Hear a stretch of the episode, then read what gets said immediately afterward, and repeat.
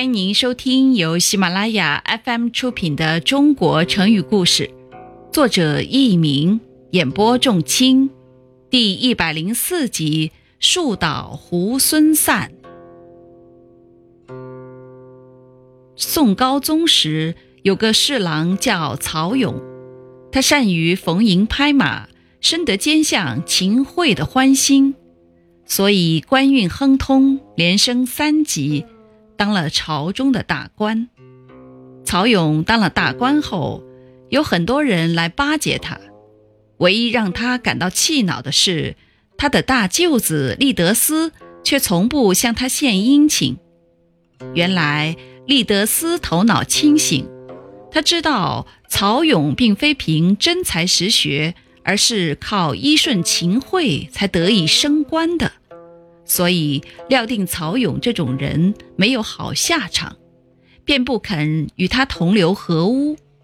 对此，曹勇耿耿于怀，一心想找个茬儿整整利德斯。无奈利德斯洁身自好，曹勇也无从下手。听众朋友们，您正在收听的是由喜马拉雅 FM 出品的《中国成语故事》。后来秦桧死了，那些依附秦桧的人一个个倒台，曹勇也被贬到了新州（今广东新兴）。曹勇在离开京城前往新州的时候，忽然收到利德斯托人捎来的一封信。原来利德斯得到消息后非常高兴，就写了一篇题为《树倒猢狲散》的赋。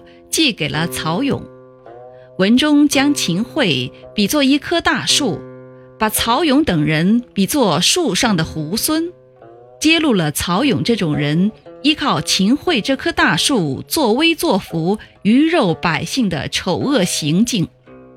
文中说：“如今大树一倒，猢狲四散，于国于家真是可喜可贺。”曹勇看到这篇文章后，气得半天都说不出话来。很快，“树倒猢狲散”这句话便在都城临安（今浙江杭州）传开了。这个成语原来的意思是树倒了，依附此树生活的猢狲也就四散而去了。